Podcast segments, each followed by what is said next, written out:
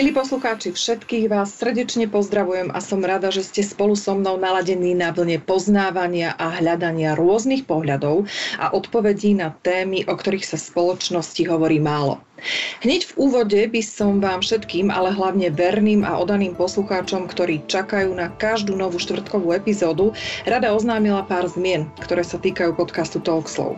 Vzhľadom k situácii, ktorá momentálne na Slovensku je a hovorím o začiatku roka 2021 a taktiež okolnostiam, ktoré vám bližšie vysvetlím v privátnej skupine Talkslow, takže tí, ktorí majú záujem, nech sa pridajú, som sa rozhodla na istý čas znížiť frekvenciu uverejňovania nových rozhovorov. Takže ak ste fanúšikom môjho podcastu a nechcete premeškať žiadny rozhovor, vyriešite to tým, že sa stanete jeho odberateľom. Stačí, keď kliknete na follow alebo odoberať a mali by ste dostať upozornenie hneď, ako podcast nahodím na vaše obľúbené platformy. Budem sa na vás tešiť každý druhý štvrtok. No a poďme k dnešnému rozhovoru. Zamysleli ste sa niekedy, ako by vyzeral váš život, keby ste jedného dňa boli úplne slepí? Čoho všetkého by ste sa museli vzdať? Čo by vám najviac chýbalo? Mojou dnešnou hostkou je Michaela Haneková, žena, ktorej spoločničkou na život a na smrť je tma. Narodila sa ako zdravé dieťa do milujúcej rodiny. Potom ako ju po narodení uložili do inkubátora, neprimeraná dávka kyslíka spôsobila spálenie očí. Po troch mesiacoch rodičia zistili, že nereaguje na svetlo a týmto sa spustil nekonečný kolobeh vyšetrení, operácií a dlhých pobytov v nemocnici. Miška absolvovala do jej desiatich rokov 18 operácií, výsledkom ktorých bola úplná strata zraku. Mala vtedy 15 rokov. Aj napriek tomu úspešne zvládla štúdium na gymnáziu a neskôr aj vysokú školu. Momentálne jej život naplňa práca stredoškolskej učiteľky v gymnáziu. A skutočnosť, ktorou ma dostala, je, že popri práci sa venuje písaniu recenzií na divadelné hry, filmy a knihy, vedie divadelno-dramatický krúžok, prednáša na Univerzite 3. veku a cestuje po svete. Je to dostatočne inšpirujúce? Pre mňa jednoznačne. Poďme spolu s Myškou nazrieť do jej súkromnej tmy.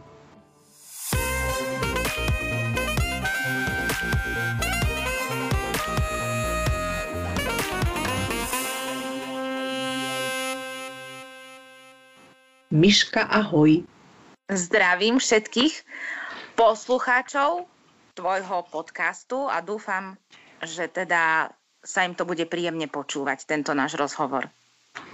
Miška, e, nič iné od toho ani neočakávam. Vítam ťa na Skype, pretože my sme mali naplánované nahrávanie už pred rokom a kúpené listky do divadla a naplánovali sme si babinec. No a nezabudla si mi vtedy pripomenúť, že najradšej sedíš v treťom rade, odkiaľ máš dobrý výhľad. No a v takomto duchu špecifického humoru sa niesol náš prvý rozhovor, ktorý bol, myslím, cez telefón, ak si dobre pamätám. No a po roku sa konečne stretávame, aj keď iba v online priestore, lebo korona, lebo obmedzenia, lebo bla bla bla. Miška, kde si teraz a čo robíš? No, uh, kde som teraz a čo robím? Veru, tak ako si povedala, tak je to také, že áno, sme sa dohodli na nejakom osobnom stretnutí na divadle, na ktoré som sa ja veľmi teda tešila, že, že tam spolu strávime večer. No a keďže to nevyšlo, no tak aj u mňa sa čo to pomenilo za ten rok. No a momentálne uh, sa nachádzam na našej milovanej chalúbke, v našom domčeku, kde odkedy k nám prišla na návštevu korona do nášho štátu, tak my sme sa odsťahovali na chalúbku, pretože tu mám ja mm, priestor na sebarealizáciu, pretože ja som taký nespútaný živel, ktorý veľmi neobľubuje sedieť doma medzi štyrmi stenami, to božne v byte, Takže sme na chalúbke a tu trávim všetok svoj voľný čas, dokonca ponovom už aj pracovný čas, keďže tie obmedzenia neustále pretrvávajú. Takže ja ako učiteľka učím aj online, ale teda tak som tu na chalúbke, chodievam s obsikom von a venujem sa všetkému, čo sa, čo sa tu dá robiť v prírode. Áno, dnes si napríklad odhrabávala, predtým ako sme išli nahrávať, si odhrabávala sneh. Áno, keďže nám tu výdatne nasnežilo, cez noc to dokonca primrzlo, tak e, aby sme sa po chodničkoch a schodoch nešmykali, tak v rámci pomocných rodinných prác som išla odhrabávať sneh. Veru tak? No, Miška, tak ja som si zavrela oči po tejto informácii a samozrejme, že by som nevedela ani, kde je lopata a už vôbec by som asi netušila, že ktorú časť chodníka a tej záhrady mám odhrabať. Um, prečo to spomínam je, že ty si sa nenarodila ako slepá, ale ty si mala možnosť vidieť a spoznať farby, spoznať atmosféru v niektorých, v niektorých situáciách. Keď ťa vrátim 21 rokov späť do toho momentu, keď si ešte videla, alebo 23, neviem, čo bolo, ako si videla? Opíš nám to. Bolo to videnie takéto jasné, alebo už vtedy to bolo s nejakým handicapom a obmedzením? No, keď to berieme z tohto pohľadu, že sa vrátim späť o tých 20 rokov, 21 rokov, 23 rokov plus minus, tak uh, ono to bolo tak, že vidieť som síce videla, ale s tým, že som nosievala uh, okuliare, na ktorých som mala 10 dioptrií. A ešte keď som bola schopná čítať, tak som mala 14 dioptrií. A posledné tie roky už sa to zhoršovalo, čiže um, tak na nejaké také vysvetlenie, tak ako keby som sa ocitala pomaličky postupne vo svete, kde nastáva hmla, ktorá od dňa ku dňu alebo od týždňa ku týždňu hustne. Hej, čiže uh, z toho ostrého videnia v zmysle tých dioptrí som sa pomaličky uh, ocitala vlastne vo, vo svete, kde sa mi vytrácali uh, ostré obrysy, kde sa vytrácali pomaličky farby, kde, sa, kde som už vlastne pomaly ani na pol metra nevidela, čo je predo mnou, iba akúsi bielu hmlu. Čiže mm-hmm. na ostal iba, iba v podstate svetlocit, no a už potom ani to nie. Miška, 15-ročná baba, to je puberta, to je túžba po prvých láskach, po v podstate hľadaní sa. Ako toto všetko, keď si to spätne na to spomenieš a vybavíš si tie prvé momenty, čo tam prevládalo? Aké emócie z toho, čo sa ti deje? No, toto bude znieť, tuším, neuveriteľne, ale ja sa na tom dodnes smejem, pretože ja som, eh, ja neviem, či to je nejaký dar, alebo čo to je vo mne, ale ja som taká povaha, že ja sa s tým vyrovnávam po svojom. Áno, je pravda, že ja som de facto ten zrak stratila po nástupe na strednú školu. Úplne, hej, dva mesiace, prvý ročník na strednej škole, v triede nás bolo 34 a ja som, mne sa natoľko zhoršil ten uh, zdravotný stav, čo sa týka zraku, že tam už prosto nebolo nejaké iné riešenie. Len mi pichli nejakú inekciu a na druhý deň som sa zobudila a prosto tma a bodka. Ale, no, ale ja som bola taký fiškus, že ja som to ešte tak nejak pol roka tajila. Čiže... Uh, počkaj, ja... počkaj, počkaj, počkaj, počkaj. Čo si tajila? Ty si tajila pol roka, že ty vlastne vôbec nič nevidíš? No, od toho momentu, keď som teda, keď sa mi to zhoršilo a šla som do nemocnice a pichli mi len inekciu a Um, pán doktor tuto v Košiciach bol strašne milý, a teraz to myslím ironicky, pretože mi povedal, že čo táto tu chce, s ňou sa už robiť nič iné nedá, dajte jej inekciu do bolesti, od bolesti a dovidenia.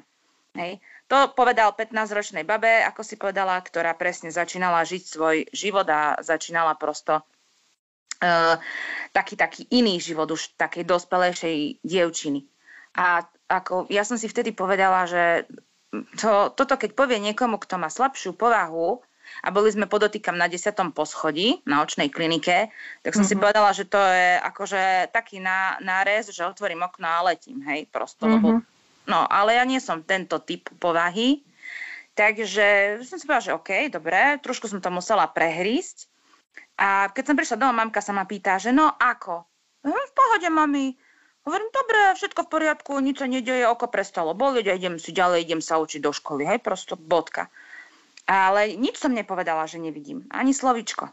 A ja som, tým, že ja mám perfektnú vizuálnu pamäť, to znamená, že keď prídem do akéhokoľvek prostredia, ja si ho tak akože prebehnem ľudovo povedané, ohmatkám, pozriem, vysvetlia mi, že napravo máš to, naľavo máš tamto, tak mne sa to v tej hlave tak uloží a ja už si to viem vizuálne predstaviť tým, že som, ako si spomínala, do tých 15 rokov som videla, takže si to viem vybaviť.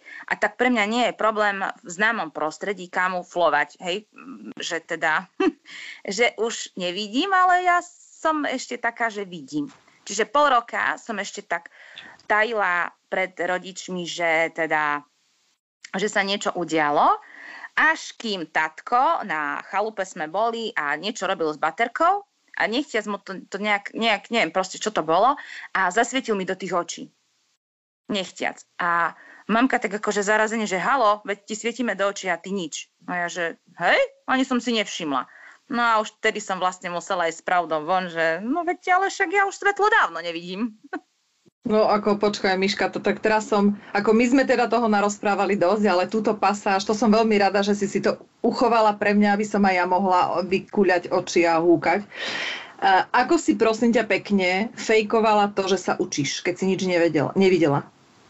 No, ja som totiž to, keď som chodila na základnú školu, ja som, keď sa to všetko začalo, ja som prvé dva roky chodila na E, klasickú základnú školu medzi zdravé deti. Lenže natoľko sa mi potom zvýšil ten vnútročný tlak, ktorý mi e, tlačil na nervy, že som nezvládala uh, prosto sedieť 5-6 hodín a v kuse pozerať do kníh. A tu nás hodou náhod v Košiciach otvárali základnú školu, kde integrovali zrakovo postihnuté, postihnuté deti do tried. Tak ma rodičia šupli do tejto školy aby som nemusela teda ísť do Levoče, lebo ja som povedala, že do žiadnej Levoče teda neidem.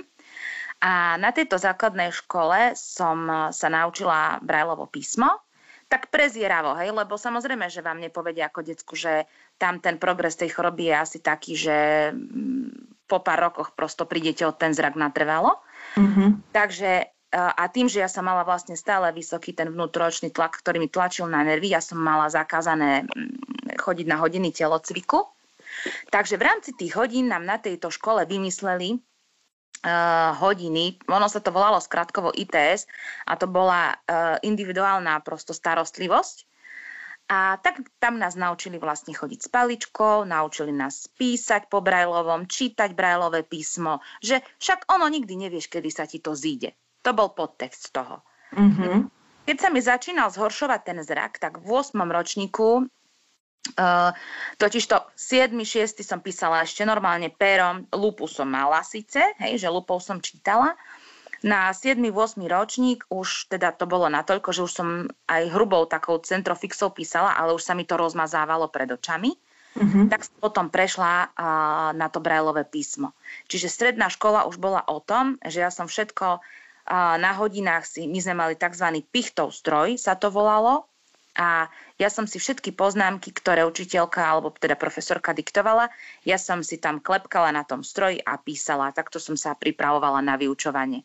A keď boli nejaké úlohy v zmysle, že trebalo si spoznámkovať uh, nejaký text z učebnice, tak to som zapojila pol rodiny, sestru, mamku alebo kohokoľvek to bol po ruke, že halo, poďte mi čítať, lebo ja si potrebujem robiť poznámky.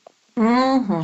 Už, dobre, už mi to je jasné. No i napriek tomu matka tvoja a otec si pol roka nevšimnú, že Miška vôbec nevidí. No lebo ja som dobrá herečka. Ja, tak ty si dobrá herečka. Hm, takže to má asi náskok tým recenziám divadelných hier? Áno, možno aj to, ale pravdo vie, že doteraz musím úprimne teda povedať, že nejak mi nepovedali, či naozaj to vedeli, nevedeli. Nejak sme sa na túto tému nebavili, lebo ono my sa o tom ani nebavíme, lebo ja sa tvarím, že vidím, oni ma berú, že vidím, takže u nás sa toto vôbec nejako nerozoberá.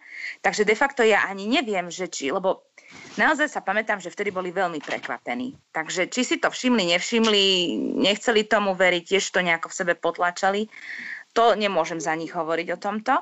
Mm-hmm. Ale, ale je pravda, že teda ja som herečka, lebo ja som chcela byť herečkou, ale vzhľadom k môjmu zraku, ktorý sa niekam odpratal do nenávratná, mi to celé prekazil. Tak si to mm. iným spôsobom. Ty si povedala, že opičia láska nie je láska a teraz si vďačná za to, že rodičia pristupovali k tebe tým spôsobom, akým pristupovali, v ničom ťa nešetrili a brali ťa ako vidiacu. Mm, predpokladám, že to vidíš teraz ako veľkú výhodu. No áno, tá veta, že opičia láska nie je láska, to nie je môj výrok, to je výrok uh, mamkinej uh, šéfky, to nazvime, lebo akože zo zamestnania a kde teda keď ona prišla a povedala, že aký je problém, tak presne toto povedali. A vtedy sa pre mňa skončili tzv. zlaté časy, že mami dones, mami podaj, mami urob. A mami prišla domov a ja som niečo chcela, vrieť. no, Miška moja zlatá, máš zdravé ruky, nohy? Máš, nech sa páči, choď si zobrať, hej. Samozrejme, že um, ako, hej, v puberte človek trpí takými vzburami a rebeliami kadejakými, a nechcelo, nechcelo sa mi to, ale z druhej strany ja som im nesmierne za to vďačná, že ma bra, takto brali a nutili ma vlastne robiť všetko. Hej. Čiže my sme si vždy so sestrou rozložili, treba zona išla, ja neviem, utierať prach, ja som vysávala, hej, alebo opačne, alebo ja neviem, proste čo bolo treba, hej, na záhrade pomôcť, doma. Čiže normálne ma zapájali do, do pracovných činností čo chvála Pánu Bohu, lebo teraz ja však vidíš, hej, že som dneska odhrabávala sneh, uh-huh. Že žiadne nejaké také úľavy nemôžeš, lebo nevidíš to, tu sa nedá, hej, u nás nie, ty si nájdi systém, ako si to spravíš po svojom a hotovo.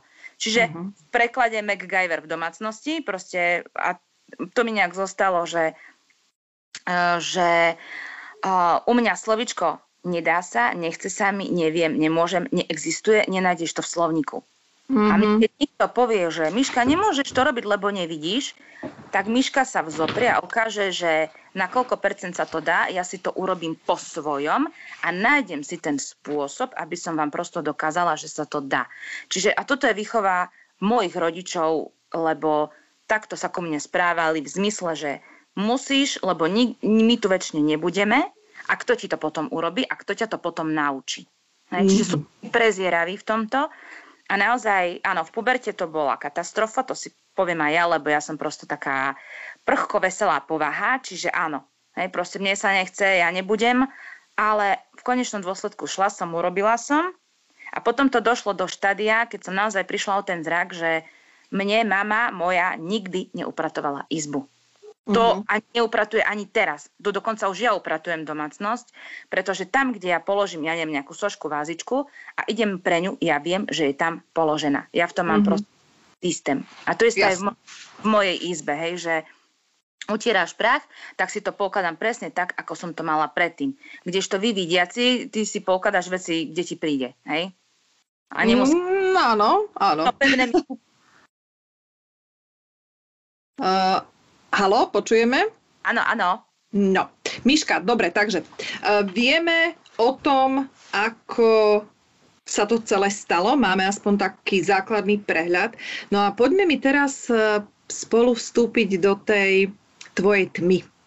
Poď mhm. nás zobrať uh, na tú jazdu toho súkromného a tmavého priestoru, pretože ja si to viem predstaviť fakt iba tak, že zavrem oči a nabúram pri prvej uh, možnej príležitosti, nehovoriac o tom, že mám pocit absolútnej neistoty a takého podvedomého strachu, ani neviem z čoho.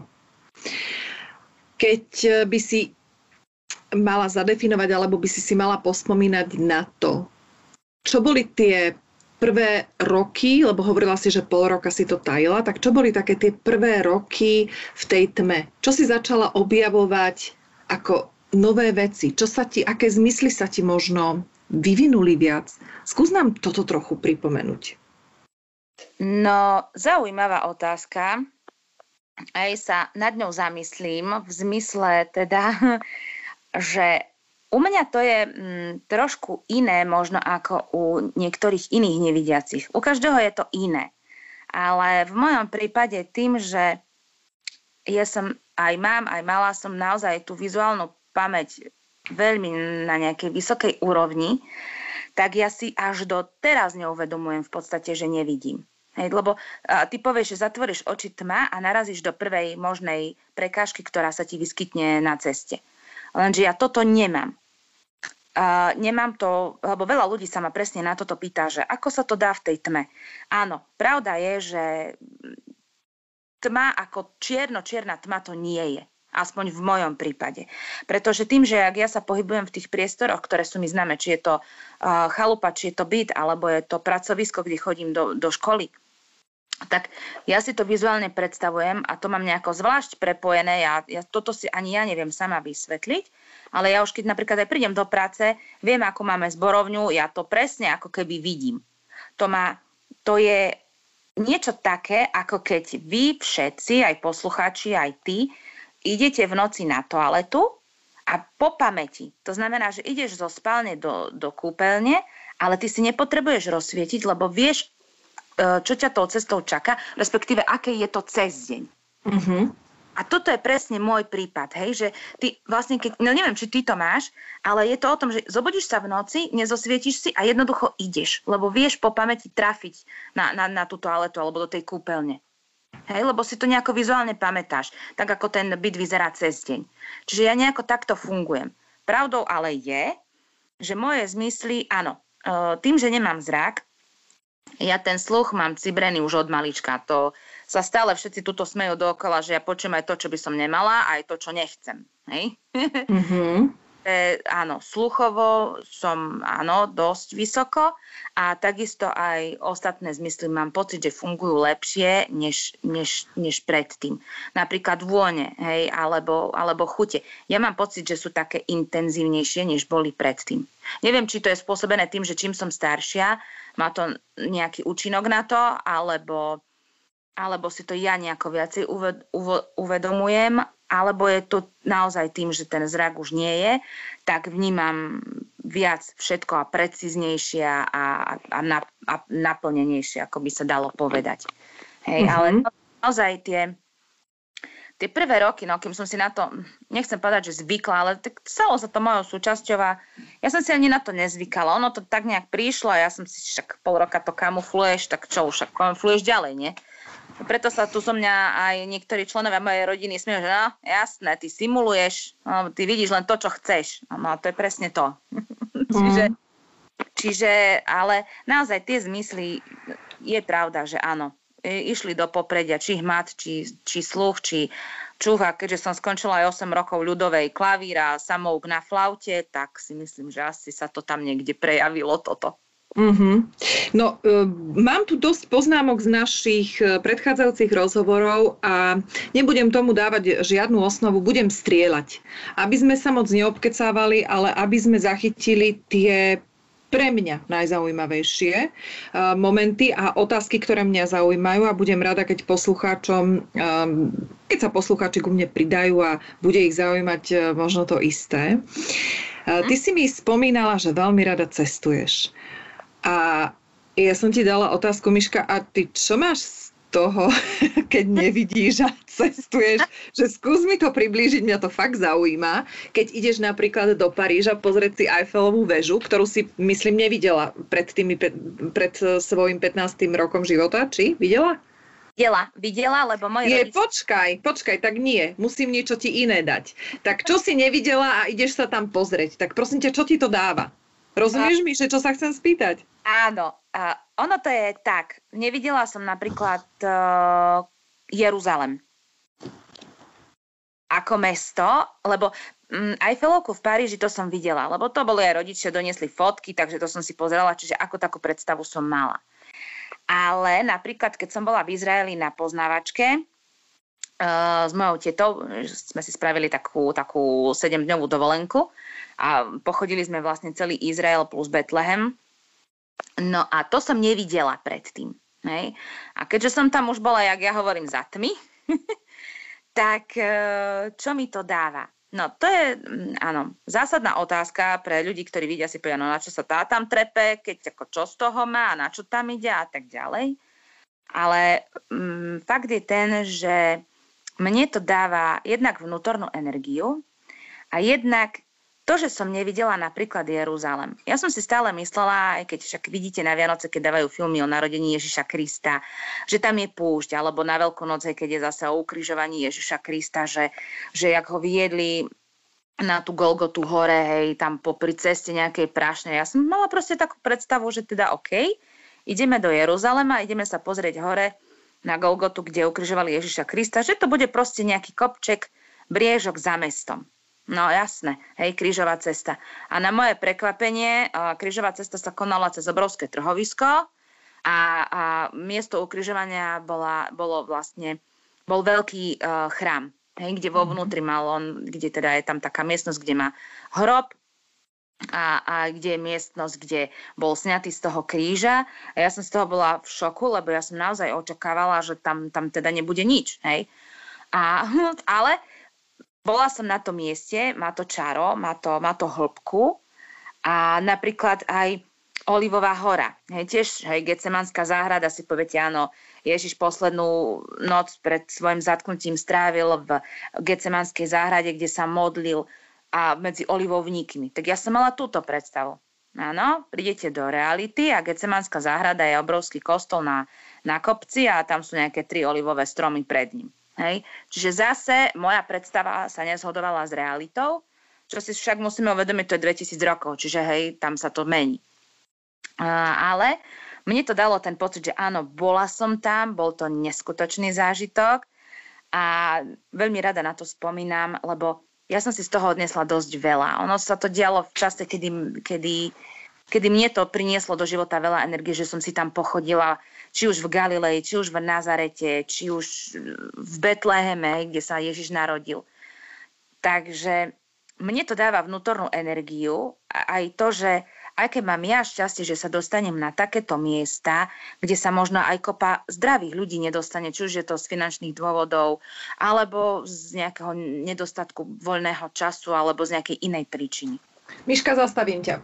Poďme trošku uh, tak uh, tak zaujímavejšie, keď to takto poviem. A to, že ty sa dostaneš napríklad medzi tie stromy, tak čo, tebe sprievodkynia povie, že tu sú tri stromy. Uh, skús mi tak vysvetliť, ak sa to dá tými slovami. Ja viem, že ty máš uh, tú výrazovú, výrazový spôsob bohatý. Skús mi opísať ten ten moment, to, to, čo je to tá energia, čo ty cítiš? Pretože ja keď ti poviem, že idem napríklad na Eiffelovku a opisujem to, tak čo tam vidíš? Všetci fotia, e, potom sa ideme pozrieť na večernú Eiffelovku, lebo blíka, bla bla bla, vidíš tam tie stromy, vidíš tam tých e, pajácov, šašov, bla bla, neviem čo všetko. Ale ty prídeš na miesto a čo, čo je tá energia? Sú to zvuky? Sú to vône? Čo je to, čo ti povie, že je to iné, ako keď stojíš v Hornej Maríkovej na ceste? uh, no, zaujímavá otázka. Vieš, že som sa nad tým takto nejako nezamýšľala? Lebo mne ti to, mne ti to ani také nepríde. Aj na, na tej Eiffelovke, keď som bola, bola som tam presne ako ty hovoríš, bola som tam cez deň a bola som tam aj v noci, lebo však chod sa kúknuť, ak, aký je hej, výhľad na Paríž nočný. Paradox. Mm-hmm. Ale ja som sa kúkla, ja som sa aj vyklonila hej, z toho druhého poschodia ale to je môj pocit, že však robím všetko to, čo robia zdraví ľudia. Čiže schytila som telefón, urobila som zo pár fotiek, a po komente mojich sprievodkyň a sesternice, ktorá tam žije, tak akože tu máš tie voskové figuriny, vyzerajú tak a tak a tak. A odfoť si Páriž, tak hovorím, čo fotím na Elizejské polia, hovorím díky, potom som sa niekam inám otočila, zase som niečo odfotila a už len ten pocit, že si tam, to, tá atmosféra, tí ľudia, že tam počuješ nečistú francúzštinu, ale tam počuješ množstvo jazykov, ale všetko možné cez arabčinu, nemčinu, francúzštinu, proste kopu. A tá atmosféra, ako sa tí ľudia tešia, že sú tam a rozprávajú a, a, a tie vône, vieš, že cítiš tam z nejakej bulanžerky uh, tie croissany, alebo, alebo aj ten vzduch, hej, parížsky, to je úplne niečo iné, ako keď tu ja vidím na dvor, aj pred chalupu, alebo ako si ty povedala, hej, v nejakej tej Marikovej. Čiže mne, mne stačí len ten pocit, že som tam, že som vyšla na tú Eiffelovku a je to pre mňa taký zážitok, že má to takú pozitívnu energiu. To je, ťažko sa to opisuje, to sú presne veci, ktoré, ktoré mm, to treba prežiť. To sa nedá opísať, lebo, lebo ten pocit je tak neuveriteľne krásny, že niečo také niekto vôbec stvoril. A ako tí ľudia, že sa tam chodia na to dívať a chodia po tej Eiffelovke a tešia sa z toho, A ešte ja mám, ja mám, ja neviem, či ja niečo vyžarujem, alebo čím to je. Ja keď idem na hoc akú pamiatku, za mnou vždy prídu um, buď SBS kári, alebo, alebo nejakí tí sprievodcovia, ktorí tam sú, alebo ja neviem, sekuriťak, alebo ktokoľvek, že však chod si to aj chytiť, keď nevidíš. Spokojne zoberú ma za tú šnúru, ktorá je tam natiahnutá. Chod si to ohmatať, nech z toho dá, čo máš. Hej. Mm-hmm. Čiže a, a aj tí ľudia, hej, potom keď mi opisuješ, ak sa smejú na nás, keď idú, tak to je, to je také, také milé, také prosto, také obohacujúce, vieš, toho človeka. Ano. Že tam môžeš ísť. No, samozrejme, že to je asi ten dar, ktorý my nemáme, pretože uh, my iba kúkáme, kúkáme, uh, teda nie kuku, kukuk, ale pozeráme, pozeráme, som chcela teda povedať. A to je asi to, asi, ja hovorím, príroda je spravodlivá, takže ty máš určite niečo, čo my nemáme. A to je moja ďalšia otázka. Zobral ti neviem kto, nazvi si to ako chceš, vesmír ti zobral zrak. Čo uh-huh. ti mhm. ten vesmír dal? No, uh, vieš čo, ja by som to povedala asi, asi tak, že um, mne ho síce zobral, neviem, či vesmír, či boh, či, či osud, či kto, ale podľa mňa, teraz sa na to dívam tak, že mi to je v podstate jedno, lebo zažívam mnohokrát e, také situácie, ktoré nezažije bežný zdravý človek. No daj, poď, poďme konkrétne.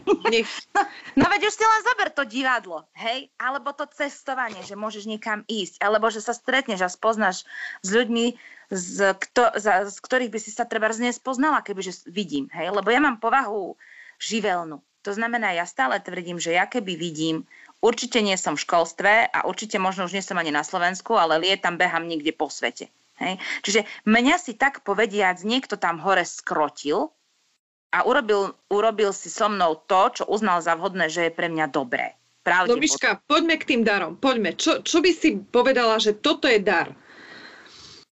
To je, mm. to je to, čo som dostala, čo mi ten život naservíroval, lebo mi zobral zrak. Čo je ten dar? Skús, lebo ty si videla, takže vieš ano. tie porovnania, tie rozdiely. Čo je to, čo, čo zacítiš človeka, ktorý je protivný? To, že smrdí, to mi je jasné, ale ano. tú energiu tej protivnosti, alebo že to je zlý človek, alebo čo? Poď, poď, dá, dáku, dáku senzáciu by som chcela vyťahnuť z teba. No, e, o tomto som veľmi nechcela rozprávať, ale že keď už sa pýtaš, tak dobre. Čo mi, e, čo mi to dalo? E, darom je, že mám milujúcu skvelú rodinu. A tu môžeš, ak máš doma pohodu, tak môžeš rozvíjať svoje dary, ktoré si dostala. A presne to, čo si povedala. Ja uh, mám jednu, um, ja tomu hovorím, že mám výhodu a možno aj nevýhodu v tom, že vy ľudia, ktorí vidíte, a vidíš nejakého človeka a už na prvý pohľad je nesympatický. Hej, lebo výzorovo, proste vydávate veľa na výzor. A ja tým, že ho vizuálne nevidím, iba počujem podľa hlasu, tak sa snažím vidieť iba to dobro v ňom, alebo vyčítať z toho hlasu, či je dobrý alebo zlý. A naozaj niekedy sa mi stáva, že sa aj celkom strafím podľa hlasu a podľa môjho vnútorného pocitu to, čo si spomenula, že e, prejde okolo mňa človek, ktorý naozaj v svojej hĺbke niekde vo vnútri je zlý a mňa až strasie. Čiže mm-hmm. toto áno. Ja mám také, také, tak, taký vnem, že, a, že jednoducho cítim z toho človeka, či je dobrý alebo zlý. Či, či, či, to, či je falošný, alebo či, či to robí nezištne. Mám to a mnohokrát som si to už aj overila, že neviem to hneď, hej. Poviem ti len jednu situáciu na pochopenie, keď som bola uh, niekde na výlete, bola tam moja známa so svojím uh, vtedy aktuálnym priateľom a my sme tak stáli ešte s mojou maminou, lebo tá bola so mnou a ja hovorím, mami, prosím ťa, poď, poďme preč. Ona, prečo? Hovorím, poď preč, ja tu nemôžem pri nich stať.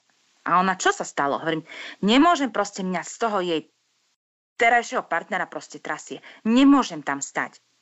No dobre, no tak akože krutila nad tým hlavou, však každý zdravý proste nad tým zakrutí nosom, že to čo je, ale dobre. A po pár mesiacoch som sa dozvedela, že ju fyzicky a psychicky týra. Uh-huh. A, a volala mi to druhá kamoška, hovorí, mamke, vidíš? Hovorím, presne, ja to neviem odhadnúť, čo za tým je, ale ja to cítim. Uh-huh. Čiže Čiže tá energia naozaj dá sa cítiť z tých ľudí. Takže to je niečo, čo, čo mi asi bolo pridané a možno je, toho aj viacej, možno aj viera, vieš, tým, že ja som napríklad, nie som ortodoxný veriaci človek, som veriaci človek. Hej, lebo, lebo uh, mnoho ľudí si povie, že môžeš byť zatrknutá na Boha, že ti zobral zrak. A práve nie. Prečo? Ona si vie, čo tam hore robí, ak tam je a ja som sa s tým stotožnila, no tak už keď ma tu hodil, no tak budem plávať v tom svete a nebudem nad tým truchliť. No už sa to stalo, asi nejaký zmysel príčinu to má, ja sa ju možno raz dozviem a ja na, ten, e, ako na, na tú celú situáciu proste už sa na, už nazerám humorom a sebe vlastným, a teraz ťa podľa mňa posadím do stoličky, lebo ja sa smejem poslednú dobu a fest sa na tom zabávam už asi, asi 5. rok, že stále hovorím, že ja keď mám umrieť tak ja nechcem umrieť sama, lebo však ja nevidím. A vždy ti všetci hovoria, že keď zomrieš, tak máš ísť za svetlom. Hej? A hovorím, a kam pôjdem ja do keľu? hej, takže neprichádza do úvahy, hej? Takže ja sa asi takto na tom zabávam, že asi, asi, asi ten humor a to celé, a ja milujem čierny humor paradoxne, takže asi aj to je nejaká, nejaká zložka, ktorá mi bola pridaná okrem tých zmyslových vnemov a to tzv. šiestého e, zmyslu, či tretieho oka, či ako si to na intuíciu, mm-hmm. alebo ako si to chceme nazvať. Takže áno, je pravda, že mám takéto dary, snažím sa s nimi pracovať. Snažím... A prečo si, e, Miška, prečo si povedala, že nechcela si o tom hovoriť? Čo je na tom? To ma tak zarazilo, že prečo si o tom nechcela, že si to nechcela spomenúť toto? Uh, vieš prečo? Lebo uh, už som sa stretla s ľuďmi v mojom živote, keď som im to povedala, že si tak ťukali prštekom na čelo, že no moja pekná, ty sa chod dať liečiť. A tebe Aj? záleží na takýchto ľudí? Nie. Na takých loďoch teda, sorry? Nie, nezáleží. Ja, ja to beriem akože... Však každý názor, však rešpektujeme jeden druhého v rámci nejakých korektných uh, sociálnych vzťahov, ale um, je to, je to téma, s ktorou mm, nie, že mám problém, ale ťažko sa mi ju vysvetľuje. Mm-hmm. Miška, tu si na správnej adrese, pretože talk slow je o takých témach, ktoré naozaj v spoločnosti nie sú úplne bežnými. Takže keby ti napríklad napadol ešte nejaký dar, ktorý máš a zvažuješ, že ho povieš, tak sem s ním, lebo ja som zvedavá. No veď sa pokojne pýtaj, ja ti poviem, hej, len vravím, že niektoré naozaj tie situácie, alebo tie, tie moje uh, dary sa dosť ťažko vysvetľujú. Lebo ja som, ja som, ja to musím otvorene povedať, ja nie som typicky nevidiaci človek. V tom je celý môj problém. Lebo ja som taká, že idem si za svojím, hlava nehlava a proste naozaj to, ako som povedala využívam to, čo mi bolo dané naplno a snažím sa z toho vyťažiť čo najviac. Mm-hmm. Ale snažím sa pomáhať ľuďom. To nie je o tom, že by som si nechávala nejaké tie dary pre seba, ale naozaj uh, ja mám aj svoju web, webovú stránku, kde teda chcem robiť takéto workshopy, školenia, kde by som vlastne toto ponúkala, ako sa vyrovnať nielen so, strakou, so stratou zraku, ale s akoukoľvek inou ťažkou zložitou situáciou. Len tá pani korona mi do toho trošku frala. Ale ona vie, čo robí, aj pani Korona vie, čo robí, takže si to užívaj. Miška, keď si taký netypický, nevidiaci človek, dúfam, že nešoferuješ. um, no, um, ako sa to vezme? Aha, takže čo zase? Čo som zase? Na čo trafila? Tak eh, keď som ešte trošku videla, tak áno, to, hej, tatkovi na kolenách a tu cez lesnú cestičku a motorečky, Simpsony a kadečo. A potom ešte aj kamarát, ja som si stále chcela zašoferovať auto a kamarát, no však poď. Tak sme boli na takom starom letisku, posadil ma do svojho auta, no a šoferuj si, Miška, hej. A verím, ty si blázon, však ja nevidím. Ale však som pri tebe, neboj sa, ja si nenechám rozbiť svoje drahé auto, hej. Ale prešla som si celý okruh, akože ja milujem auta, ja zbožňujem motorky, však ako, teraz sa zase posadím, ja som fanošikom eh, Formuly 1, čiže keď nedela po obede ide Formula, Miša sedí pred telkou a sleduje naplno. Čiže... Miška, prosím ťa, uľahči mi to. Ako sleduješ formulu, ako vysvetli mi to, pretože ako fakt nemusím všetkému rozumieť a teda dnes už vôbec nie. Čo počúvaš? Tie, ten zvuk motora, alebo ti niekto hovorí, že teraz je vpredu, neviem kto, alebo čo? Vysvetli mi to.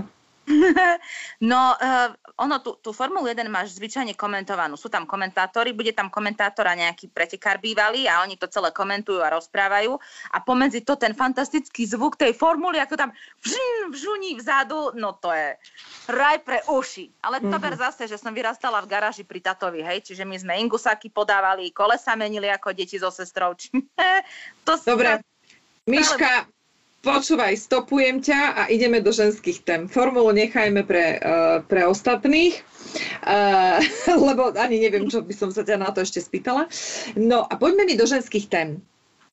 Tá ženská téma, jednou z tých ženských tém, ktorú som s tebou už rozoberala, bolo to, že um, dosť často sa stretávaš s tým, že žena s handicapom, a teraz hovoríme teda o zrakovom handicape, to má oveľa ťažšie a veľakrát aj v tej súvislosti, že automaticky tých nevidiacich mm, vylúčime z, zo spoločnosti alebo vylúčime ich z nejakých aktivít, ktoré, ako si ty už poukázala, sú pre teba bežné. Takže um, asi moc priateľkám nenapadne povedať ti, že vieš čo moja pekná, poď ideme na poznávačku e, na Sri Lanku, tak sme sa vlastne o tom rozprávali, ale naopak, áno, ty by si chcela byť pozvaná a vtiahnutá do všetkých tých babských vecí. Takže prečo si myslíš, že je takýto pohľad na týchto handicapovaných ľudí? A poďme hovoriť len o teda zrakovom handicape, aby sme hovorili tvoj príbeh. A môj názor na to je asi taký, že toto už pramení niekde v spoločnosti. Tieto predsudky, hej, voči nám, lebo, lebo to je presne o tom, kým toho človeka nespoznáš, nevieš, čo od neho môžeš čakať, respektíve ty, e, mnoho ľudí má problém, že ani netuší, ako sa má vlastne k nevidiacemu človeku správať. Hej? A to je celý ten, ten problém v tom, že prečo my ju máme volať niekam na Sri Lanku na poznávačku, alebo prečo má ona s nami ísť na nejaké, vieš, ako chodia ženské na nákupy, keď čo uh-huh. ona má, keď nevidí. Hej, zase sa vrátim k tej tvojej otázke. Čo z toho máš, keď nevidíš?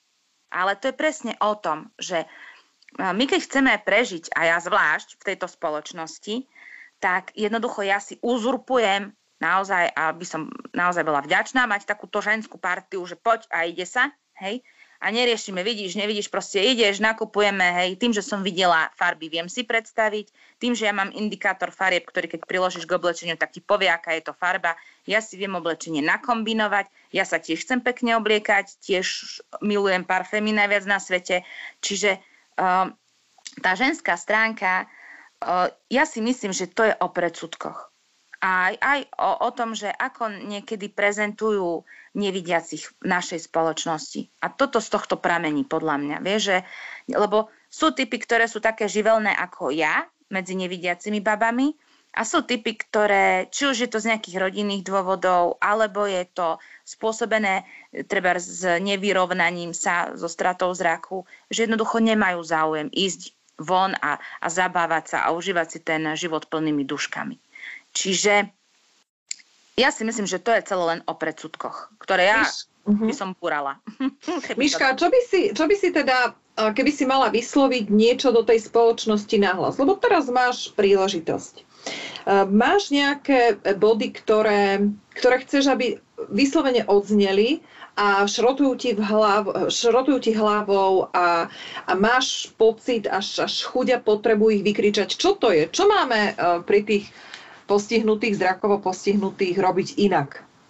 No, je toho dosť, ale také najzásadnejšie body, je ich niekoľko, čo mňa vie vytočiť až do vývrtky. A jeden, prvý, jeden, jedným z tých prvých bodov je berte nás ako zdravých. Do tej miery, do akej vám to my dovolíme. To znamená, že jednoducho to, že nevidím ešte neznamená, že môžem žiť svoj život naplno. To znamená neodsúdiť nás hneď, brať nás takých, akí sme a m, taký, taký najzásadnejší bod je aj napríklad, hej, ja som mala dosť veľké problémy sa zamestnať. Hej, lebo vždy si sa stretávala, jej, nemôžeš, nevidíš. Hej. Keď som napísala do životopisu, že uh, nevidím, tak ma na ten pohovor ani nezavolali, ani mi neodpísali. A absolútne. Keď som tam napísala, teda neuviedla, že nevidím a nenapísala som tam, že mám nejaký handicap, tak si ma pozvali na pohovor a, a to isté sa stalo, že ale to vy nemôžete robiť, keď nevidíte, to my chceme zdravých. Mm-hmm. prečo? Veď keď aspoň si to skúste.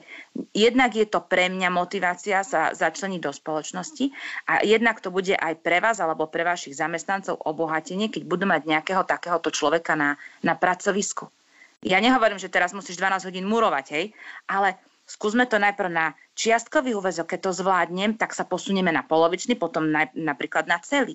Keď to mm-hmm. zvládnem, a my nie sme tí, ktorí pôjdu hlavou proti múru. Vyskúšame, my sami nevieme, aké máme kapacity, kým nás niekto nevyskúša. Vieš, že my nevieš, kde máš hranicu. To nevieme ani zdraví, to nevedia ani zdraví ľudia, ani my všetci. Dobre, Miška, toto je oblasť zamestnanecká. Teraz, e, to, teraz mi povedz niečo, čo, čo by si odkázala tým bežným ľuďom, ktorí ťa stretávajú na ulici, ktorí ťa stretávajú v obchode, v divadle, čo je to, čo ti najviac prekáža, čo ti to možno komplikuje a čo by si chcela, aby bolo viacej akceptované? Vieš čo, mňa zaráža jedna vec a to je tá, že sa na teba pozerajú ako na blázna. Hej, v zmysle, ideš do divadla, sadnem si ja do toho svojho tretieho radu, smejem sa, zabávaš sa, hej, lebo ja väčšinou na komédii a takto. A tie pohľady, keď mi napríklad kamoška povie, že, že ako sa na teba dívajú, že mi na nevidiace ide do divadla a na čo? Hej? A, a prečo? Alebo keď idem do kina, to je to isté, že tak na teba pozerajú, že to, to tu čo chce, keď nevidí. Hej? Uh-huh. To, a to, ja, to, ja to fyzicky nevidím. Hej? Čiže mne je to jedno, ja si nebudem um, takúto energiu púšťať k sebe, ale keď mi to opíšu, ja vždy sa zasmejem, že no, nech si myslia svoje, však čo, ja som normálna, tak uh-huh. ja som zájsť do kina, do divadla, do kaviarne, Uh, dokonca som bola, decka mi hovorili v škole, pani profesorka, poďte s nami na balet. A ja, že na balet? No a? a však ja nevidím, nevadí. No šla som s nimi na balet, decka mali radosť a ja som, a zhodou to, náhod to bola Anna Kareninová a ja som sa snažila podľa toho, ako tá baletka tancovala, podľa vrzgotu tých špičiek, priznať to, že ktorá je Kareninová a ktorý je ten jej partner. Hej? Uh-huh. Našla som si v tomto svoje. Len stačí, keď ťa k tomu niekto posunie. Čiže Miška, keď si taká vnímavá, e, zamýšľala si sa niekedy aj nad tým, prečo to my vidiaci takto máme? Prečo tie predsudky a prečo to, mm, čo ja viem, zosmiešnenie alebo veľké otázniky, keď si zoberieme napríklad konkrétne to divadlo. Zamýšľala si sa nad tým, čím to je spôsobené? Vieš čo, e, tým, že ja som vyštudovala aj históriu a kde si sme sa tam niekde učili a bolo nám prednášané, že ono to pramení už z histórie, tento pocit. Lebo keď si len vezmeš, to poviem jednou vetou, v antike, keď sa narodilo nejaké postihnuté dieťa, tak ho hádzali zo skaly. Lebo mm-hmm. spoločnosť, čo má z takého? Je to len príživníctvo. Hej. To isté za druhej svetovej vojny, akcia myslím T-44, kedy na handicapovaných a na psychicky chorých si vlastne skúšali cyklon B, ktorý neskôr využívali v plynových komorách, tak my sme boli prví, na ktorých si to vlastne skúšali, že či to bude fungovať. Hej. Čiže tak zo, z každej strany vlastne vidíš, že sa chcú tých ľudí zbaviť, lebo ich považujú za príťaž. A nie mm-hmm. prínos. V tom je celý problém. Že spoločnosť by nás mala vnímať ako prínos. Že sa vedia od nás niečo naučiť, že my vieme prežívať veci inak, vieme ich prežívať do hĺbky a naplno. A my tiež máme právo žiť, aj keď máme nejaký problém. Čiže mm. na to pramení už z história, z nášho nejakého genetického kódu, kde to tam niekde máme zakotvené. Alebo mm. ja, ja si to aspoň takto vysvetlím. Mm. To boli pekné slova, Miška. Tie určite vypichnem do do článku, do knihy, ešte neviem do čoho, ale boli to pekné slova. Um, poďme teda k tej ženskosti uh, nevidiacej ženy. Inak, keď ti povie niekto, že slepá, tak uh, to je, aký, akú to má konotáciu slepá versus nevidiaca pre teba? Uh, ja som zastanca, aby sa vravievalo, že nevidiaca. Uh, to je také, mne to príde a znie mi to tak miernejšie. A keď uh, vieš, niekde povieš, že niekto slepý, tak to už mi príde vyslovene, ako keby sa mu chcelo povedať, že je hlúpy. Mm-hmm. Tak to po mne evokuje. Ale keď povie niekto nevidiaca, tak je to také zjem, zjemnenejšie. Hej, také, také jemné. Také, uh, ja mám pocit, že áno, nevidíš, ale to neznamená, že si hlúpa. Hej? A pri tej slepote to už je fakt také, že ani nevidíš, ani nepočuješ, ani nerozmýšľaš proste nič z teba. Hej? To je, ja to mm. beriem, že to už je akože je to zaužívané v spoločnosti, ale mne sa viacej páči, keď sa povie niek, niek, niekomu, že je teda nevidiaci. Napríklad nemám rada, keď sa niekomu povie, že je nevidomý. Lebo to je skoro ako nevedomý. Hej? Tiež, hm. tiež to isté. Čiže preto to ja používam skôr výraz nevidiaci ako, ako výraz, čo ja viem, slepota. Aj keď je to, aj v medicíne je to praktická slepota, hej, názov diagnózy, ale mne sa to ako si, nepáči sa mi to od detstva. Ten, mm. toto... Jasné. Uh, Miška, čo láska? Čo partnerstvo? Čo sexuálne prežívanie a intimita? Čo nám prezradíš? No, veľa toho nebude, keďže mňa sa muži boja. uh-huh. Ja som zistila, že uh, totiž to, nehovorím, mám svoj vek a chcel, chcem, nie že chcela som, chcem mať rodinu, chcem byť mama, ale vzhľadom to, ak k našej spoločnosti asi toto pôjde dosť ťažko, a ja už som na línii, kedy teda si poviem, že dobre, že som sama, lebo však aspoň ma nikto neotravuje. Ale z druhej strany uh, zažila som si, bola som aj na zoznámke a snažila som sa asi nájsť partnera, len že u mňa je problém ten, že ja túžim mať zdravého partnera. To znamená tým, že ja som taká energická a ľúbim cestovať a, a, a, a navštevovať rôzne kultúrne udalosti, historické pamiatky a podobne, ja si neviem predstaviť, že by som po svojom boku mala človeka, ktorý by nevidel tak ako ja. Hej, logika nepustí, no kam pôjdete sami dvaja, fur vám bude niekto za zadkom, pardon za výraz, ale inak to neviem povedať, pretože mm-hmm. už si len zober taký, takú triviálnu vec, ako je svadobná cesta. No kam my dvaja pôjdeme, keď nevidíme? Čo sadneš do lietadla a pôjdeš niekam, ja neviem, na tú Sri Lanku napríklad? No a jak my sa tam budeme pohybovať, keď to prostredie nepoznáme? Jasné. Čiže uh, áno, mnoho ľudí si povie, že a prečo ty si nehľadáš naozaj nevidiaceho partnera, keď nevidíš? Však viete si, hej, kto ti viac bude lepšie rozumieť než on. Viete si tak, ale ďalší problém je, ktorý ja si uvedomujem, je napríklad dieťa. Mať dieťa, tak stačí, že ja nevidím a ešte aj partner. Ako vieš, potrebuje mať tú, tú istotu vedľa seba, že on vidí, tak keby sa mi to malé, nedá Bože, dusí mliečkom, vieš, keď e, sa mu odgrcne alebo niečo. A ja to nemusím v tom, v tom kolobehu života nejako postrehnúť, ja by som si proste, toto si nechcem nejako pripustiť, hej. Uh-huh. Čiže v tomto ja som zásaditá, že buď budem mať zdravého partnera, že sa prosto ráno zobudím a poviem, počúvaj, drahý, ja som dneska naladená, ideme sa trepať do Tatiera, ideme niekam na Lomničak. A on povie, OK, zlato, ideme. Toto je moja predstava. Hej? A nie, že, lebo, no vieš, no, no ako inak. Takže som povedala, že buď to bude mať zdravého manžela a partnera, a keď nie, tak radšej budem sama a budem mať okolo seba rodinu, priateľov, kde čas, od času, ak im to dovolí pracovná náplň, si niekam budeme môcť takto vybehnúť. Miška, ako muži reagujú na to, že si nevidiaca? Bola si už na nejakom rande? Predpokladám, že keď si bola na zoznámke, tak asi sa niečo aj zadarilo. No, musím ťa sklamať, nezadarilo. Vyplašilo ich? Vyplašilo ich to, že si nevidiaca? Áno. Vieš čo, poviem ti to takto. Najprv som mala zriadený profil, kde som nemala, že som nevidiaca, lebo, lebo zo zásady.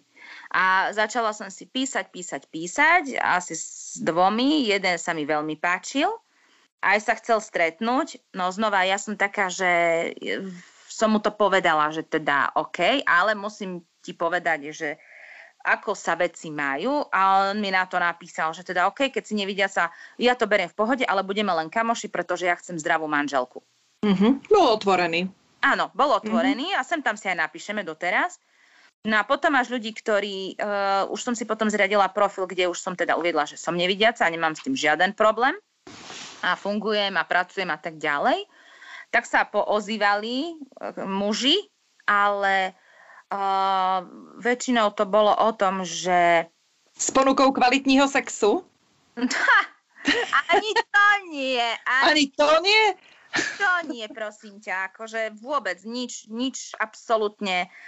Uh, ešte dokonca ti poviem, že ma, uh, aby, zase ti opíšem situáciu.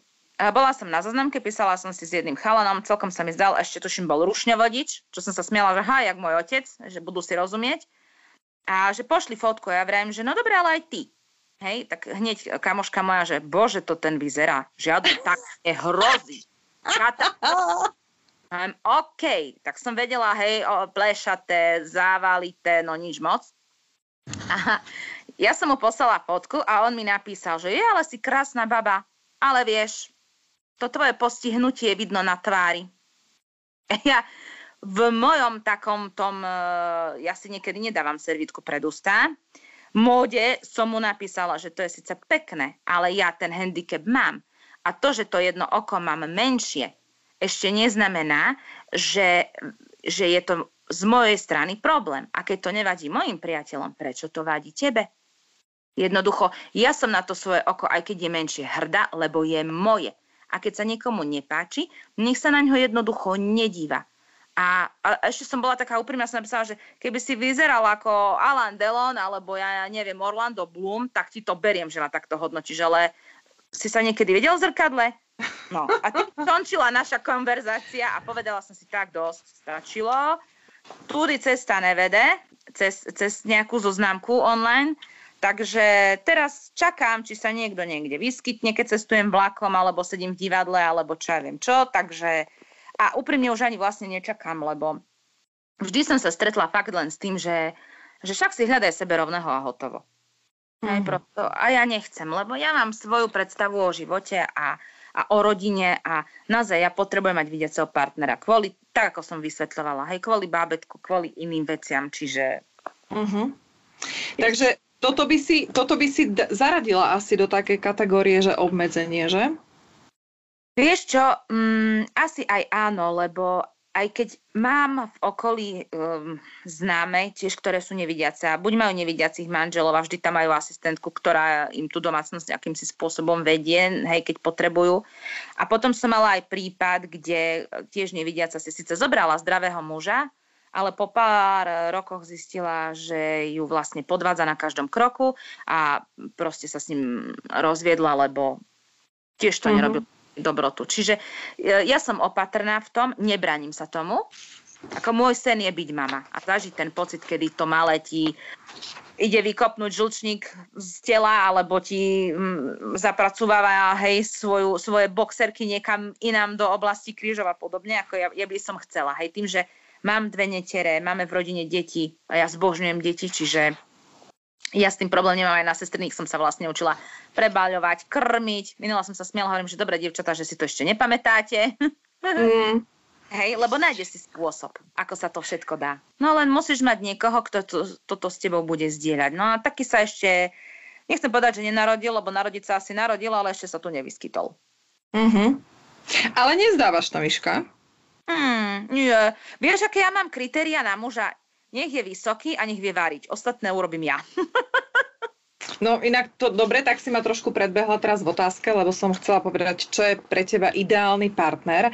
Tak výšku už máme, ale takto ti poviem. Ty si tu nadhodila toho plešatého, pupkatého čiaky, mm. takže myslím si, že tam je aj trošku viacej kritérií. Tak uh, opíš mi prosím ťa tvoju predstavu ideálneho partnera.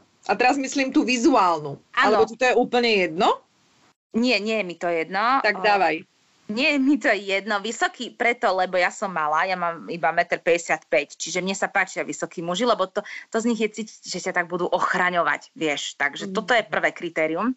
Druhé kritérium, nech má zmysel pre humor, lebo bez toho ja sa nezaubídem a nech nie je taký, eh, hlavne nech nie je ticho, lebo nemám rada typy mužov, ktorí ti odpovedia len keď sa ich niečo opýtaš, hej, ja stojí ako stolný stĺp. Čiže, Čiže toto... komunikatívny? Áno. A a musí dobre voňať. No to, tomu rozumiem, tomu rozumiem asi najviac. Ale tak mohol by mať pleš? Ale a mohol by byť aj silnejší, taký, že pogriadne brúšisko, nachytenie, všetko toto by mohol mať? Mohol, ako ja na toto... Pozri, mám svoju predstavu, nech vyzerá, nech je vysoký, vyšportovaný, hej? ale pre mňa je priorita, nech má pekný hlas. A keď bude mať 100 kg pekný hlas, no tak nech ich má donutím ho behať a bude behať so mnou a budeme dvaja chudnúť. No. Mm-hmm. No ja narážam na to, Miška, že mm, my vidiaci dosť dávame podľa mňa na vzhľad. Ako to si nemusíme tu nahovárať a tváriť sa teraz pri duchovne moc. Uh-huh. A chcela som skôr ako vyťahnuť to, že s tým svojim šiestým zmyslom alebo s tými tvojimi darmi, ktoré ti boli dané, čo je vlastne to, na čom ti naozaj záleží, aby ten partner mal. Takže skôr som chcela ísť týmto smerom. Ale vlastne si mi to zodpovedala, takže vieme si predstaviť a urobiť akú takú predstavu o tom, že čo. Miška, snívajú sa ti sny? Áno. Farebné či čierno-biele? Nie farebné, dokonca mne sa snívajú sny a ja vidím v tých snoch. Čiže a, a, už sa mi stalo zo párkrát, že som sa presne ocitla v tej situácii, čo sa mi snívala a verím, toto bolo tak a tak a sestra, toto ako ty vieš? Verím, no sa mi to snívalo. Čiže mm. áno, mne, mne sa sníva a ja v tých snoch vidím a fungujem mm-hmm. normálne ako zdravý človek. Čiže áno, farebné sny, niekedy sú až desivé sny a niekedy sa mi presne sníva, že si sedím so svojím manželom niekde na terase a rozprávame sa a, a, je, a je tak ne, na takej intelektuálnej úrovni a, a na akúkoľvek tému, tému s tebou rozpráva a, a chápe ťa aj v, v tvojich problémoch a takto. Hej? Čiže aj, mm-hmm. aj z toho, vieš, aj tie kritéria z toho to vyplývajú. Čiže áno, snívam. Čo by nie? Uh-huh, uh-huh. A vieš odhadnúť, Miška, kedy sú ľudia k tebe milí len preto, že ťa ľutujú, že si nevidiaca, alebo sú milí preto, lebo ťa berú a akceptujú ako osobnosť Mišku. Vieš to rozlíšiť? Niekedy áno, niekedy nie. Ono to závisí od situácie, ale je, mňa keď niekto spozná, vie, že u mňa s ľutosťou veľmi nepochodí. Takže buď ma obľubuje preto, lebo preto, aká som, lebo väčšinou tí, ktorí ma chceli ľutovať, tak pri mne dlho nevydržali. Lebo pochopili, že tadiaľ sa nedá ísť a ja mám svoj systém a, a svoje nejaké hranice. Takže, ale dá sa to zistiť, dá sa to. Miška, aké sú tie hranice? Trošku, sa, trošku narážam aj na tú vec. Ty si povedala takú zaujímavú vetu, že um, pustím ľudí, pokiaľ ja uznám za vhodné niečo v tom zmysle. A ako má ten človek na druhej strane vedieť, či toto ti je ešte príjemné, alebo ťa už tým neuráža? Kde máš hranice a čo by si povedala, že viete čo, toto sa ma už nepýtajte, do tohto ma nezaťahujte, toto už fakt nie. Vieš si ich stanoviť, vieš ich nám takto nahlas povedať? Vieš čo, viem ich stanoviť, do, do, tiež to závisí od situácie a od človeka. Veľa, veľa, veľa robí tá situácia konkrétna a človek, ale tie hranice, uh, ja som otvorená. Ja nebudem ako taká ovečka, že budem len prikyvovať hlavičku, ale mne keď sa niečo nepáči, ja to, ja to tomu človeku poviem hneď. Hej? Napríklad um, ja si, ja si jednoducho stanovím hranice. Áno, sú situácie, že ja nemám čo do toho povedať, ja sa proste, nie preto, že nevidím, ale preto, že nemám potrebu sa k nejakej veci vyjadriť, lebo si myslím, že mňa sa to bytoc, bytostne netýka, tak sa nevyjadrím. Hej? A vy, tí, ktorí ste kvázi na tej druhej strane, v, ak, ak mm, ma poznáš, tak vieš vycítiť, že aha, tu som už prestredila, lebo, lebo hej. A to bolo tiež príklad, že naozaj, to, to ťa človek musí spoznať, aby vedel, kde máš ty tie hranice. A kým ťa nespozná, tak, tak ich neokúsi. A zase v takom tom bežnom živote, že keď sa niekoho len stretneš, ja som typ človeka, ktorý si rovno povie, čo si myslí. Čiže nie som typ, ktorý bude okolkovať alebo pozachrbať, ale ja si rovno poviem.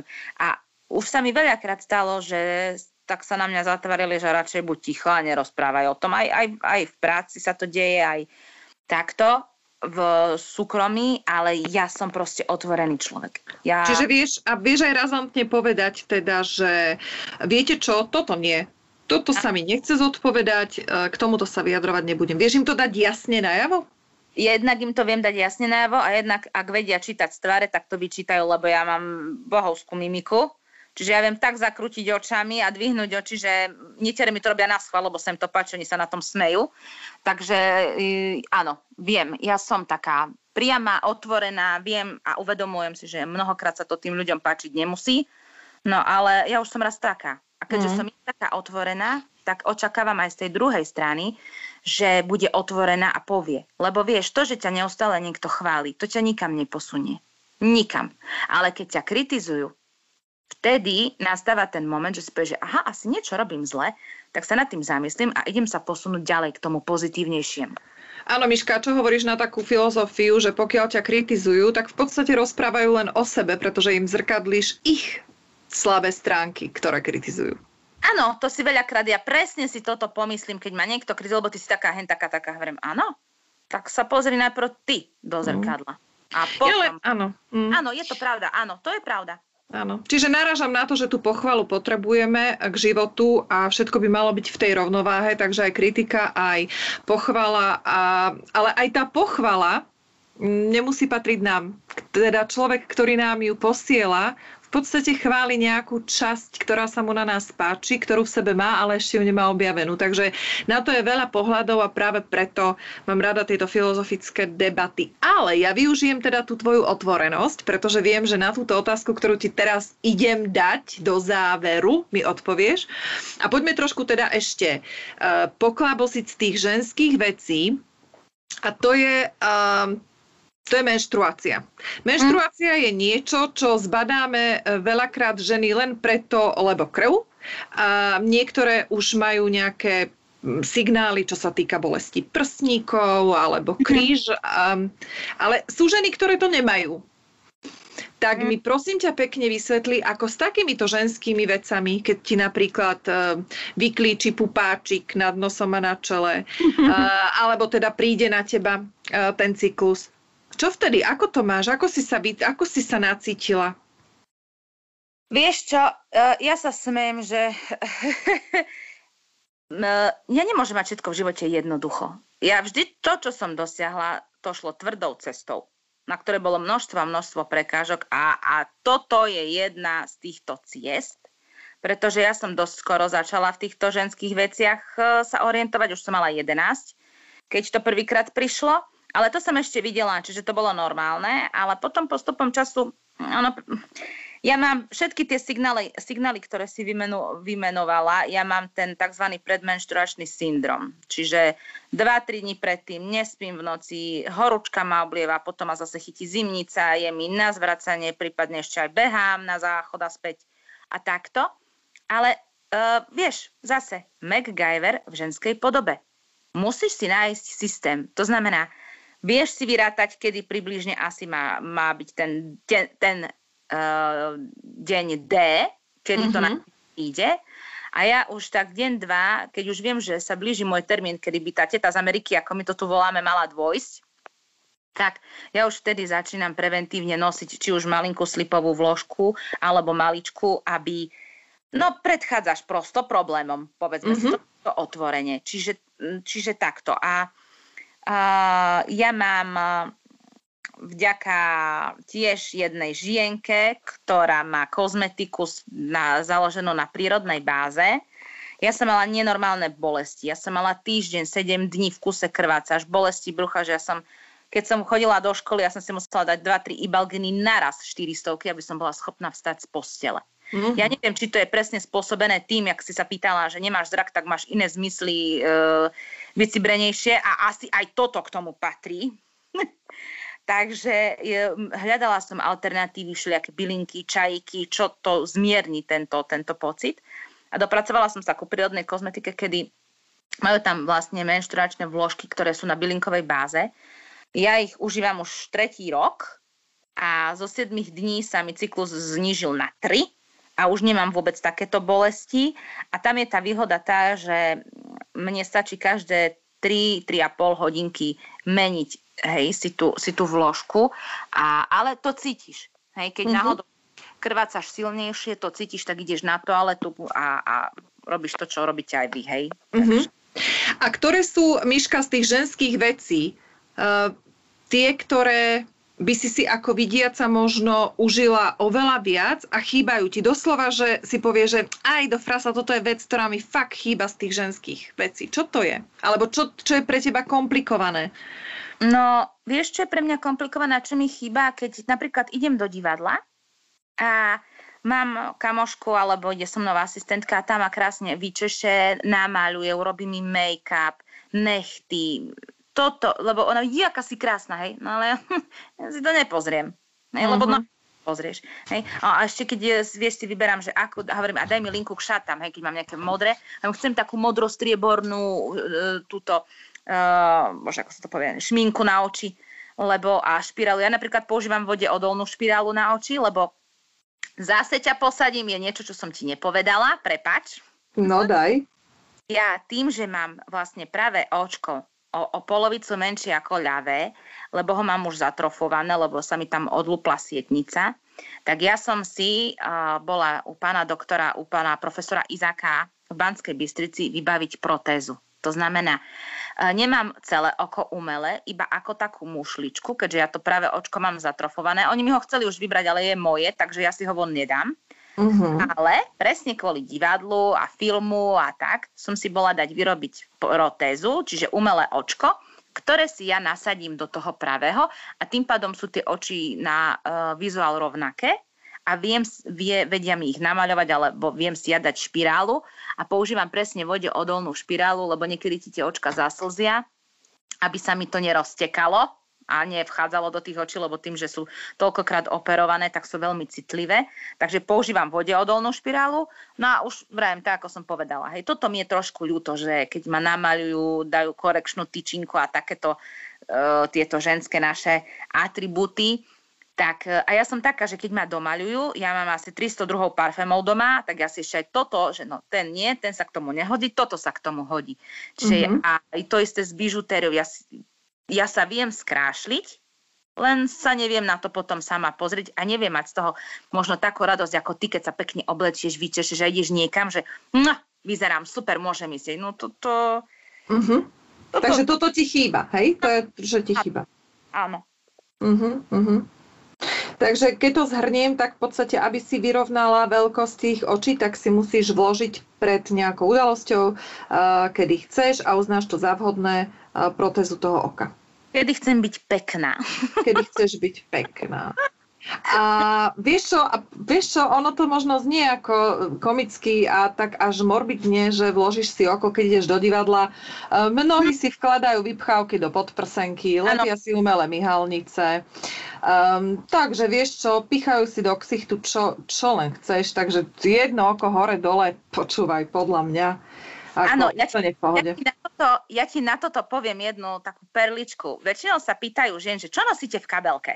Samozrejme povie šminky, maľovatka, um, rúž, pomádu, ja neviem čo. A ja poviem, ja nosím oko. Lebo nikdy nevieš, kedy koho stretneš a budeš rýchlo potrebovať. Ja nosím oko. Na počkaj, počkaj, počkaj, teraz, teraz som trošku spozornila viac. Takže ty si môžeš to oko dať kedykoľvek sama do oka, alebo do toho priestoru, eh, kde máš oko. Áno. Eh, len tak, že proste, čo ja viem, že zájdeš si na vecko a vložíš si oko? Áno, presne tak. Ako si vy zdraví vkladáte treba šošovku, ja si vkladám oko a potom ho vyberiem, s čím mám po ruke. Čiže buď mám špachtlu a minule som ju zabudla doma, tak som zabrala kľúčik od hotelovej izby a s tým som si to tak podlubla, to, aby to vyšlo vonku. Pomoc, Miška, pomoc. Dnes som nežila nadarmo, práve ma zalial pot, lebo som si to až moc ideali- teda zvizualizovala a teda, uh, vieš čo, takto. Toto, toto tiež niekde spomeniem. A Dobre, tak fakt si mi nepovedala všetko. A myslím si, že takýchto tajomstiev a takýchto perličiek máš ešte veľa. Uh, ale my sa teda blížime pomaličky k záveru, do finále tohto tajomného a tmavého rozhovoru. Teraz vieš, ako to myslím, tmavého. Áno, áno. takže poďme to zakončiť nejakou, nejakým svetlým odkazom, svetelným, iskrujúcim uh, odkazom čo by si tak hodila do eteru, Miška? Máš teraz minútu, dve možnosť sa vyjadriť, k čomu len chceš na tejto zeme guli a, a hlavne, aby to, malo, aby to malo možno fakt, že nejakú, nejaký odkaz, nejakú výpovednú hodnotu. Napadne ti niečo? Napadne mi niečo, uh, mám, ja tomu hovorím, že takú minútku, ako to ty si teraz povedal, že máš minútku, dve, tak ja si poviem, že mám minútku a taký svetlý odkaz, čo by som chcela tak, a nie že len nám, vám, poslucháčom, ale všetkým povedať, že aj tým, aká je doba, aj tým, ako sa ľudia v rámci tej doby menia a budú sa meniť, lebo kríza ich dovedie proste ku rôznym situáciám a rôznym veciam, nestrácať nádej. Ono vždy sa deje niečo a má to nejakú hĺbšiu príčinu, ktorú my sa dozvieme neskôr. A naozaj, podľa mňa, aj z, mojej, z môjho pohľadu, a to teraz nemyslím tak ironicky, že nevidím, ale naozaj z môjho pohľadu, naučte sa vidieť veci okolo seba, ale reálnymi očami. Skúste vidieť to, že, že, že naozaj môžeme byť vďační za to, keď, keď nám tu napadne sniežik a ja sa tak teším, že môžem ísť s tou lopatou že je, zás budem musieť odhrňať. Hľadať iba pozitívne veci, ale najmä v tých negatívnych veciach skúste na, hľadať pozitívne veci. To mi raz povedal jeden známy kamarát, že nauč sa hľadať v negatívnych veciach tie pozitívne časti. A to je to, čo, čo mňa čo mňa tak motivuje, keď naozaj aj je zlé, tak si poviem, že dobre, dnes je blbé, blbý deň, je nejaká zlá situácia, ale zajtra bude lepšie. A netreba sa hambiť za svoje city. To znamená naozaj reálne sa pozerať okolo seba a nehambiť sa za to, kým som, kto som a čo som a byť hrdý na to, čo robím. Možno častokrát to nie je dobré pre to okolie, ale je to dobré len pre toho človeka, aby ho to niekam posunulo ďalej. Ale naozaj byť vďačný za, za všetko, čo nám je dané. Aj za tú koronu. No nebyť nej, tak my nerekonštruujeme chalupu a ja bývam ďalej v byte. Hej? Čiže ja som jej vďačná za, za, za tento spôsob, keď vidím akože tú pozitívnu vec dať do popredia. A naozaj hľadať tie pozitíva v živote, lebo tých negatív je tu strašne veľa.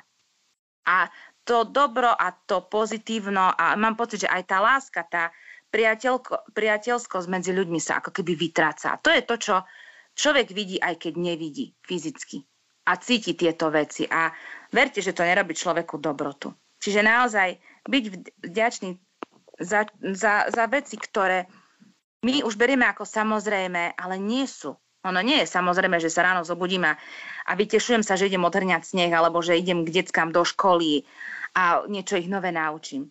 Lebo kedy si boli roky, kedy sa toto nedalo. Hej? Čiže byť naozaj vďačný za to, čo mám, aj keď čas, aj ja som vďačná za to napríklad, že nevidím.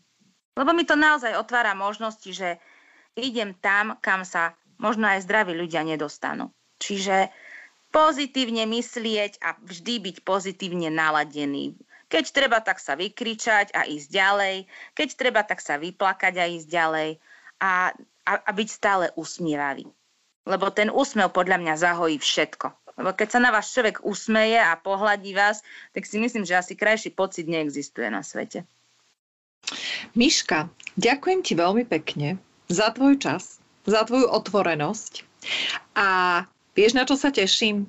Kedy nám sprístupnia divadla a my zorganizujeme tú návštevu divadelného predstavenia a veľmi rada si od teba potom prečítam recenziu a nechám sa inšpirovať tým tvojim pohľadom. Tak na toto sa naozaj teším a želám si, aby to bolo čoskoro a verím tomu celým svojim ja. Takže ďakujem ti ešte raz, pozdravujem ťa. Ja a želám všetko dobré, Miška, len to najlepšie. Veď ty si s tým vieš poradiť, lebo ty máš dary, ktoré možno my nemáme. Ďakujem aj ja teda za, za pozvanie, aby sme urobili tento rozhovor a dúfam, že tak ako si povedala, že keď to všetko pominie, tak sa konečne aj my fyzicky reálne stretneme a to ti garantujem, že ja si dávam týždenný maratón po divadlách, lebo ja už mám také abstinenčné príznaky, že, že už, už čakám len kedy, kedy, kedy sa tam budem znova môcť posadiť a, a zabudnúť na všetko a trošku si tak 3 hodinky posnívať. Takže ďakujem aj ja, že som mala takúto možnosť trošku objasniť ten svet nevidiacich tvojim poslucháčom a dúfam, že ich to nejako povzbudí alebo namotivuje, aby sa nás nebáli a aby, aby sa nebáli našich osobností, ktoré z nás pomaličky vyrastajú a dozrievajú. Míška, ďakujem ešte raz. Ďakujem všetkým, ktorí ste s nami ostali až do konca. Veľká vďaka za ľudí ako je Miška. Prispievajú k tomu, aby sme sa na veci a situácie, ktoré sa nám v živote dejú, doslova pozreli inak. Mne to zintenzívňuje pocit vďačnosti za každý moment, ktorý mi je v živote dopriatý v zdraví a pokoji. Ako to máte vy? Budem rada za vaše postrehy, názory, pohľady aj skúsenosti. Písať mi môžete na mailovú adresu mariazavináčtalkslow.sk Ak ťa témy, ktoré s mojimi hostiami rozoberám, zaujímajú na hlbšej úrovni a si ten typ, ktorý si potrebuje veci navnímať aj z inej perspektívy, pridaj sa do privátnej skupiny na Facebooku Talkslow Group, ktorej členmi sú mnohí hostia a hlavne fanúšikovia podcastu Talkslow. Stačí poslať žiadosť a ja si ťa pridám. Majte sa krásne, užívajte naplno všetky zmysly, ktoré máte k dispozícii a majte myseľ otvorenú. Teším sa na vás, či už osobne, alebo v éteri pri najbližšom počúvaní podcastu Talkslow.